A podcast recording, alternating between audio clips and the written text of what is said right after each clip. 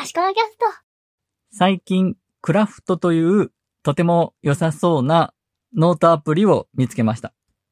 Mac、iPad、iPhone 向けのアプリで、Web アプリじゃなく各 OS 向けのアプリなので、操作感が非常に良いということらしいです。特に iPad での操作が快適ですね。私はまだちょっと使ってみただけですが、テキストをちょっとスワイプすると編集モードになるとか、スプリットビューにして片側の画面から画像や URL をドラッグドロップするとか、iPad らしい操作ができて気持ちがいいですね。作った文書は Web 上に公開することもできます。見栄えがいい公開用のドキュメントを作るという観点で、Notion が一番だなと思ってるんですが、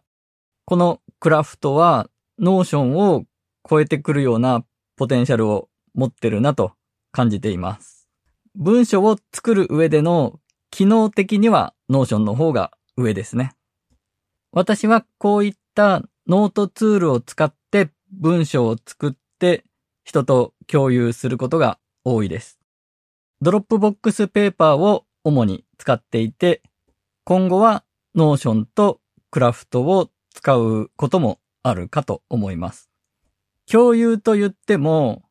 人を特定して共有するには、相手もそのツール、サービスのユーザーである必要があるので、リンクを作って URL を知ってる人なら誰でもアクセスできる状態にしてその URL を知らせています。なので、機密情報ではない、最悪誰かに見られても大丈夫なような文書に限るということにはなります。メールで伝えるには長くなりすぎてしまうような内容や画像や動画などを入れた方がわかりやすい場合などには文書を共有してリンクをメールで伝えるというようなことをやっています。あと、サイトを作った時に更新方法のマニュアルとかを作るときもDropbox Paper などで作って URL を知らせます。そして最近ちょっと思い始めていたのが、ブログだったりノートだったりで情報発信するのではなく、ノートツールで作った文章を公開 URL で共有する形で情報発信する方法もあるんじゃないかということです。検索エンジン経由で集客して来てもらった人に広告を見せるというモデル自体がだんだん厳しくなってきてると言われています。だったら SNS で集客するとか、ポッドキャストで聞いてくれてる人に呼びかけるとかで、届けたい人、自分とつながってる人向けに情報発信していくという手もあるかなと思ってるんですね。で、その発展系として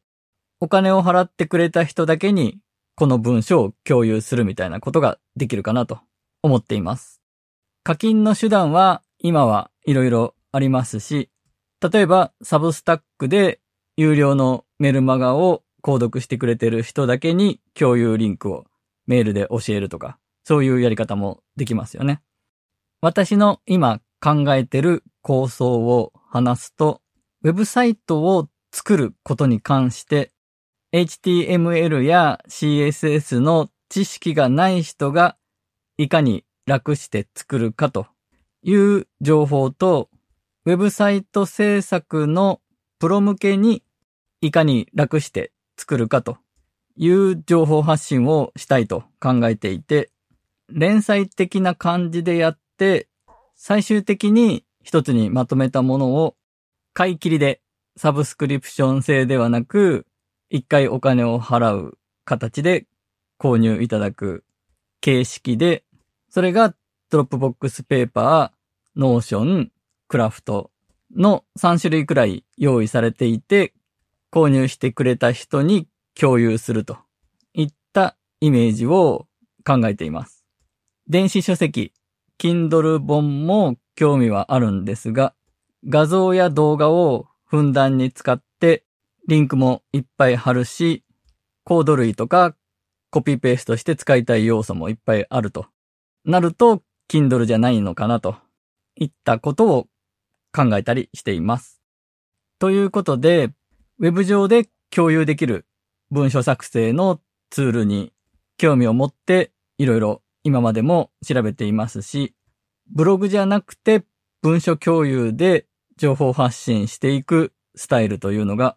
私には向いてるような気がしてますし、他にもやる人が増えていくんじゃないかなと、そうなると面白いんじゃないかなと考えています。今回は以上です。